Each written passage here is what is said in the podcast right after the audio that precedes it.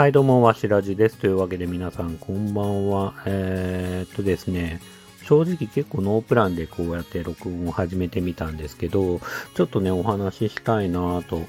思ったのは、えー、っとですね、今日は、えー、っと、スーパーマンロイスを録画してて、で、まあ、基本的にはその日曜日の深夜というか、まあそうですね、日曜日の11時ぐらいにやってるのかな ?12 時ぐらいかな？にやってて、それを録画して、まあ平日のこういう火曜日のね、夜とかに見たりしてるんですけど、えっ、ー、と、まあスーパーマン、まあもちろんね、今、あの、スーパーマンアンドロイズの方は、まあかなりクライマックスで、えっ、ー、と、お話があと数話で終わるのかなおそらくっていう感じで、まあ、かなりね、こう、ハラハラドキドキものの展開が続いていまして、まあ、特にね、今、スーパーマンがもしかしたら闇落ちしちゃうんじゃないかってところで、闇落ちって言い方でいいのかな？うん、まあ、家族をね、救うために、えー、悪の方の、まあ、洗脳というか、えー、の方を受けちゃうんじゃないかなっで、もしかしたら本当にスーパーマンが人類にとっての敵になってしまうかもしれないというところで続くっていう感じになってるんですけど、まあそんな話は良くて、えっ、ー、と、そんな話は良くてというか、えっ、ー、と、スーパーマンっていうコンテンツ自体がすごいなと思ってて、えっ、ー、と、スーパーマンおそらく1940年代ぐらいからスタートしてんのかな、もうちょっと古いのかなもしかしたらスーパーマン自体は。多分あの、キャプテンアメリカ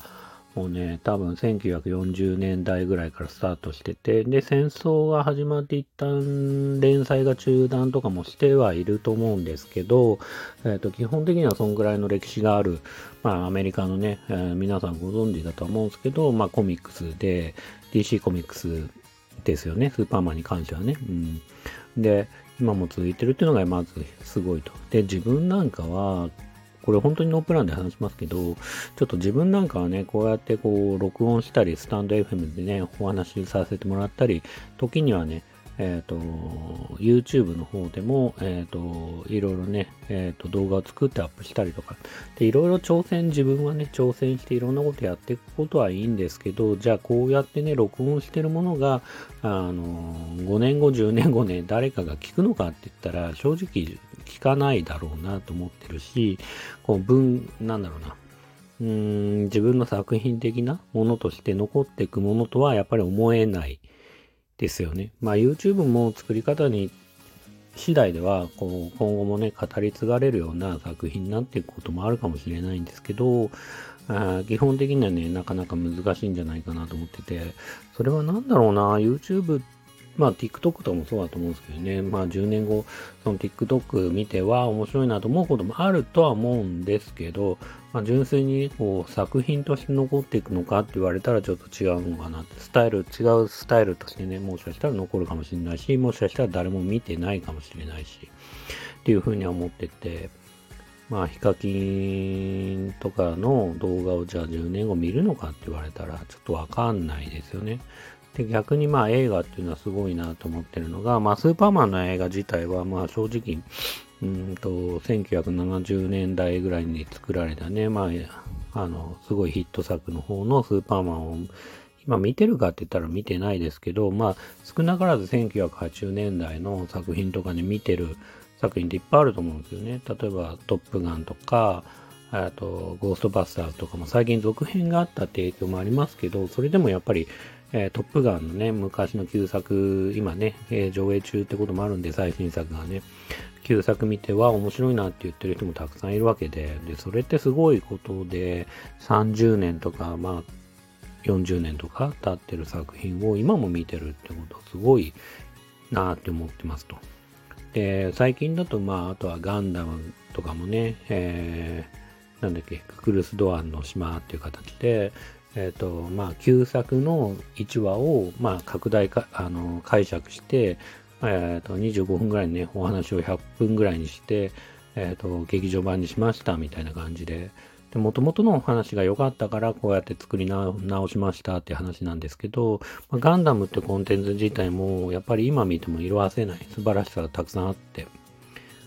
うん、それが何なんだって言われちゃうとすごい難しいんですけど、まあそのね、えー、何年も見られ続ける作品っていうか、キャラクターコンテンツとか、えー、そういうものっていうのはまず個人的にはまず素晴らしいなというふうに思ってますと。で、ただね、こう、映画とかキャラクターとか漫画であっても消えていくものは消えていくわけで、これ結構難しいなと思ってるのが、僕自身は何かを作り始めた、ちょっと話がね、あっち行ったりこっち行ったりで申し訳ないんですけど、あのなんだろうな、物事を始めた人ってすごいなと思ってはいるんですよ。例えば、あの、本当にそういうパイオニアとして漫画の神様と言われている手塚治虫とか、えっ、ー、とね、そういう人の作品とか、まあ面白かったり、実際面白かったり、素晴らしかったり、まあそもそもね、何もないゼロの状態から1を作り上げて、今の漫画のね、このもうもちろんそれ以前にも漫画ってものは存在してるけど、映画のような漫画を描き始めたっていう意味では、手塚治虫とかが、えっ、ー、と、おそらくパイオニアで、えっ、ー、と、ね、もちろん火の鳥とかいろんな名作たくさんあると思うんですけど、じゃあ今の息子は手塚治虫の漫画読んでんのかって言ったらそんなこともなくて、かつ読んだ時に仮にね、これ読んでみんって言って、読んで、あ、面白いねって言うかどうかってすごく難しいところだなと思ってて、こう、それが何なのかは自分もわかんないです、正直。例えば自分の知り合いとかだと若者だともう筋肉マンも知らないし、えー、例えば今の子供がドラゴンボールの最新作は見るけど、じゃあ、ドラゴンボールの第1話から見てそれ面白いと思えるのかっていうのはちょっと個人的にはわからない。もしかしたら、こう古臭いなと思うところもあるかもしれない。と思ってて、うーん、まあね、だまあそれやっぱりね、時代を反映するものである限り難しい。常に、えっ、ー、と、何かこう物事を作品として残していくためには、時代にマッチした表現方法だけじゃなくて、こう、提供方法、え、その世界観、いろいろ常にバージョンアップしていかないと、もしかしたらいけないかもしれないですよね。だからスーパーマンの話に戻ると、スーパーマンはスーパーマンなりに あの、バージョンアップしてると思ってて、まあそういう部分もね、やっぱあるのかもしれないですよね。そうですね。漫画は漫画でそういう意味では、すごくこう、ぶ、うんと、進化してる。えっ、ー、と、例えば、鬼滅とか、今だとヒーローアカデミア、ドクターストーン、何があんだろう。なんだっけ、あれ。呪術廻戦とか、いろいろね、今の子供たちが読む漫画はありますけど、それ以前の漫画を本当に楽しく読んでくれるかって言われると、ちょっとそれはやっぱわかんないなっていうふうには、うん、なんだろうな、漫画自体は色あせないはずなのに、それなんでそんなこと思ったかって言ったら、僕は、世代的に藤子不二雄がすごく人気があった頃があって、まあ、平日の、平日は本当ね、月曜から金曜までね、毎日藤子不二雄のアニメを何かしらやってた時代があって、なんか、なんだっけ、スパーマミやってたりとか、ウルトラ Q や、ウルトラ Q じゃねえ、ウルトラ B か、ウルトラ B やってたりとか、トラモンやってて、服部くんやってて、なんか、何かしらね、こう、藤子不二雄の、うんアニメがね、こう、常にテレビ、テレビ放送してるような感じの時代だったし、なんか漫画も、なんだっけ、藤子不二雄ランドって漫画が毎週発売されたりとか、っていう、すごい藤子不二雄ブーム、ブームっていうのかななんつうんだろう。すごかったんですよ。F も A もね、どっちも。うん、の、後にというか、その頃ぐらいからなのかな、別れたのは。うん、で、なんでそんなこと思ったかって言ったら、その A が亡くなった時に藤子不二雄 A を息子は知らないわけですよ。藤子不二雄 A って何なんだろうと。で、なんかなんとなく、こう、もぐろ福蔵のこの笑うセールスマンを書いた人、なんかちょっと暗めの漫画を書いた人って認識あるかもしれないけど、やっぱ服部くんのことも怪物くんのこともやっぱ知らないんですよね。で、自分はあん僕、自分が子供の時はあんなに一世を風靡した服部くんも怪物くんも漫画もすごかったし、アニメもすごかったし、映画も一応あったしね。で、ね、ドラハッパーなんつって、あの、野球チップスみたいのもね、あったりとか、もう本当お、おもちゃにゲームに、ゲームもあったね、ファミコンも。服部くんはね。で、まあ、すごかったはず。僕は結構比較的怪物くん好きだったんですけど、あんだけすごかった人が亡くなった時に、で、これか、亡くな、藤子不二雄 A が亡くなって、じゃあこれから5年後、10年後、本当にこの、藤子不二雄 A 先生のこの作品が、まあ、語り継がれていくのか、誰かが見てくれるのかっていうのが、すごく個人的には、うーん、なんかすごい残念な感じになりそうだなっていう感じもあるんですよね、やっぱり。で、逆にこう、手塚治虫とかの、例えば鉄腕アトムとか、いろいろ作品がある中で、権利持ってるとこがあっても、じゃあそれをうまくコントロールして、こう、だってジャングル大帝なんて、ライオンキングがパクったなんて言われてるぐらい素晴らしい作品なのに、あのね、ライオンキングは有名だけど、ジャングル大帝なんて今の子供たち知らないかもしれないしね。うん、で、そういうね、なんか、なんかこう、悲しいなっていうふうには、僕個人は思うんですよね。で、だから、誰かしらが、こう、やっぱ語り継いでいく必要性があるんじゃないかなっていうか、まあ本当になく、なくしたくない作品があるんであれば。例えば、庵野監督がウルトラマンのことをリスペクトしてくれて、ウルトラマンっていう作品、もちろんね、ウルトラマンは、こう、バンダイとかがね、こう、強力に力入れてるコンテンツなんで、おもちゃも売って売れるし、売れていくし、で、過去の遺産もあるわけで、ウルトラマン自体は、こう、ね、今時のウルトラマンニュージェネレーションと言われるような銀河とか、オーブとか、X とか、うん、ジードとか、最近だとウルトラマン Z とか、いろいろ、もちろんウルトラマンっていう文化も続いて、純粋なね、30分番組での、えウルトラマンの文化も続いていくし、庵野監督みたいな、その、語り部みたいな人がいて、その新ウルトラマンをね、撮ることによって、また旧作のウルトラマンを、じゃあみんな見直そうぜ、っつってお、おじさんたちがね、こぞって、旧作も見るわけですよ。で、やっぱ旧作も素晴らしいな、なんて再認識しちゃって、で、やっぱウルトラマン全体のコンテンツとして、やっぱ素晴らしいよねっていうことになって。で、それは2つあって、1つはさっき言った通り、庵野監督みたいに、こう、この作品の素晴らしさを語っていく人たち。うん。で、またはこう残していく、新たな作品として、えっ、ー、と、リーイマジネーションだなり、まあ、リメイクしてくれる人がいるってことが、一つ素晴らしいのと、あとは、まあ、これは素晴らしいかどうかわかんないけど、さっき言った通り、バンダイだったりとか、電通だったりとか、お金儲けの手段として、そのコンテンツを残していこうとする人たちがいるかいないかってこともすごく大事かなと思ってます。ちょっと夢のない話かもしれないけど、まあそういう意味だとドラえもんとか、クレヨンしんちゃんとか、まあサザエさんはどうなのかな。まあ少なからずドラえもんとクレヨンしんちゃんについては結構こう大手広告代理店がしっかりついて、ドラえもんのね、おもちゃはやっぱ売れるわけじゃないですか。あんだけ。で、なんかこう、こんなおもちゃ出すんで、お願いしますよなんて言いながらね、こう電通とかね、いろんなとこのね、こう確認を取りながら出るわけじゃないですか。大量なおもちゃがね。うん。まあそういう意味でもドラえもんとかもね、こう、やっぱりこう、なんつうかな、うーん、企業がね、しっかりバックアップした上でコンテンツが残っていくっていうね、この感じもありますよね。うん、ただ日本のちょっとそこがどうなのかなと思い始めてるのが、まあ映画とかであるのが、なんとか制作委員会とか、えー、なんとかテレビジョンとかがね、ほぼほぼ日本の映画とかなんかそんな感じで作り始めてるから、アメリカがいいかどうかわからないけど、あのー、例えばマーベルスタジオってあるじゃないですか。で、マーベルスタジオって、マーベルがちゃんとコントロールしてるんですよね。うん。あの制作委員会でいろんなとこからいろんなところからお金集めてんじゃなくて、それはマーベルがギャンブルをしたわけですよ。あいまあ、当時はその本当に90年代にマーベルがまあ潰れかけて、潰れたのかな？実際倒産したのかな？で、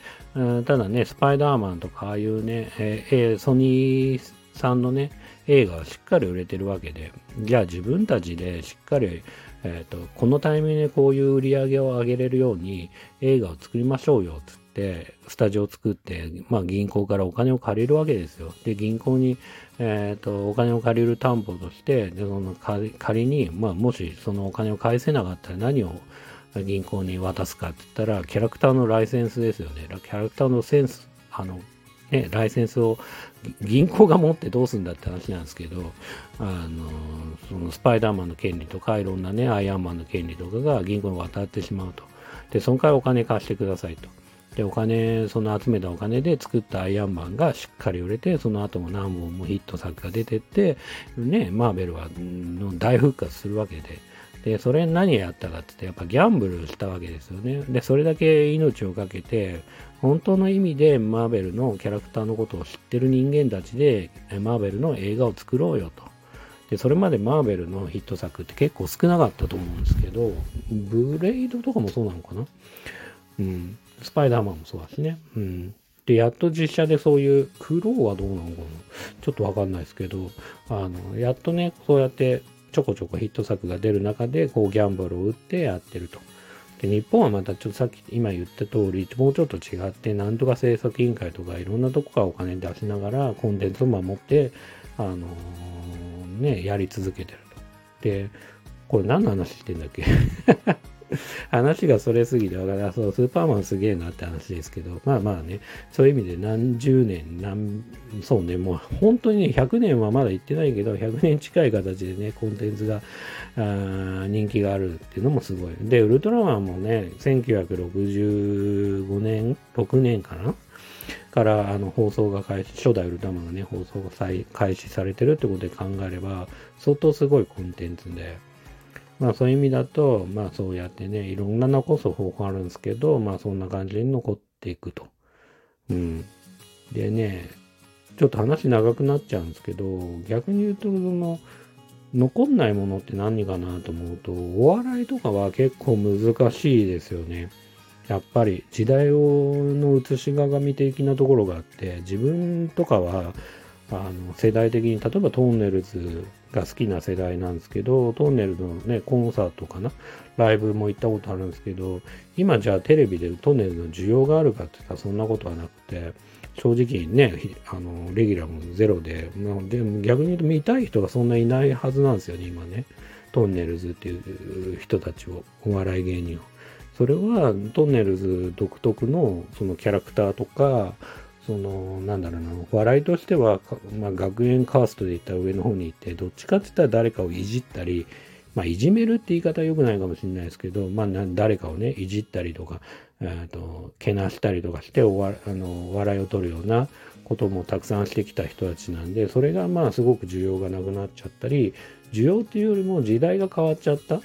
うん、感じもあって、まあね、そうやってお笑いっていうのは常に進化してって変わっていく。まあ、トンネルズ以外のね、もちろんなんかいろんなね、芸人さんいると思うんですけど、まあもちろんダウンタウンとか、あのうっちゃなんちゃんとかね、残っていく人もいるけど、少なからず笑いの形自体は変わってるだろうし、じゃあトンネルズとか、あとごめんなさい、トンネルじゃなくて、うっちゃなんちゃんとか、ダウンタウンの漫才、漫才、ダウンタウンの漫才、正直今も面白いと僕は思うけど、雲南のじゃあコントが、あの今も同じように他の現役でやってる人たちと同じように面白いかって言ったらそんなこともないわけで、うん、やっぱりねああいう時代に合ったお笑いをしてる人っていうのはやっぱり難しいかなって残っていくのがね。逆にまあもしかしたらダウンタウンじゃねええっ、ー、とごめんなさい。えっ、ー、とドリフか。ドリフみたいにコテコテっていうのかなああいうのなななんて言うんだろう。こうスタンダップコメディじゃねえななんて言うんですかね。ああいう、えー、お笑い？舞台的な？笑い、えー、なんかミスター・ビーン的なね、感じとかね、ああいうこう志村けんとか、まあ、その加藤ちゃんもそうですけど、まあそういうこうドリフの笑い的なものっていうのはもしかしたら普遍的に笑えるかもしれないですよね。うん。だけど基本的にはお笑いっていうのは時代とともに変わっていくんで、すごくなかなかね、こう残していく、文化として残していくっていうのはすごく難しいかなと思って、例えば安清とかね、すごい天才だと思うんですけど、あの、そういう人の漫才を今の若者が見て、今の M1 とかを楽しく見てる、この女性たち、まあ女性じゃなくてもいいんですけど、若者たちが同じように笑えるのかって言ったら結構難しいかもしれないですね。だからお笑いはかなりね難しい。映画もそういう意味だと常に進化してるんで、まあ、難しいは難しいですけど、少なからず、さっき言った通り、昔のものを見るってことはあるかなというふうには思います。まあ、今日何話してるのかな？まあ、結論はね、あんまないですけど、まあ、自分が言いたいのは、まあ、なんだろうな。自分みたいにこうやってね、録音今20分も話しちゃったんですけど、スタンド FM で話したところで何かね、記録とか記憶とか、えっ、ー、と、作品として誰かの人生にね、影響を与えるようなことはないですし、これをやって、まあなんとなくものを作ってスッキリすることはあるんだけど、何かこう、なんだろうな、そのさっき言った通り、ツイッターでね、絵を発表するのもそうなんだけど、垂れ流して、する、あの、流されて、もちろんいいねはもらうんだけど、流されて終わっちゃうっていうのもあるんで、まあそれはね、どうなのかなっていうふうにも思ってるし、やっぱりいつかどこかでね、自分もね、あの、今日娘に言われたんですよね。娘にね、てか、鬼、なんか私はこう将来こんなことがやりたいの、パティシエになりたいのみたいなのが5歳の娘が言ってて、で、お兄ちゃん何やりたいの？なんて聞いて、で、娘が、その後に、パパは将来何になりたいの？って言われたんですよね。うん。で、パパはなんか将来絵を描く仕事やりたいなっつったんですけど パパに聞くみたいな感じがあって、でもね、なんかそうやってちゃんとものを残して、作品としてのちゃんと残して、何かこうね、自分のこう生きた証じゃないけど、そんな大層なものではないけど、ああ、そういえばなんかあいつこんなん作ってたなって、まあ自分の周りだけでも、それだけじゃなくてもちろんね、それ以外の周りの人にも知ってもらえたらね、すごく嬉しいと思うんで、まあそういうことにもね、今後は力を入れてね、あ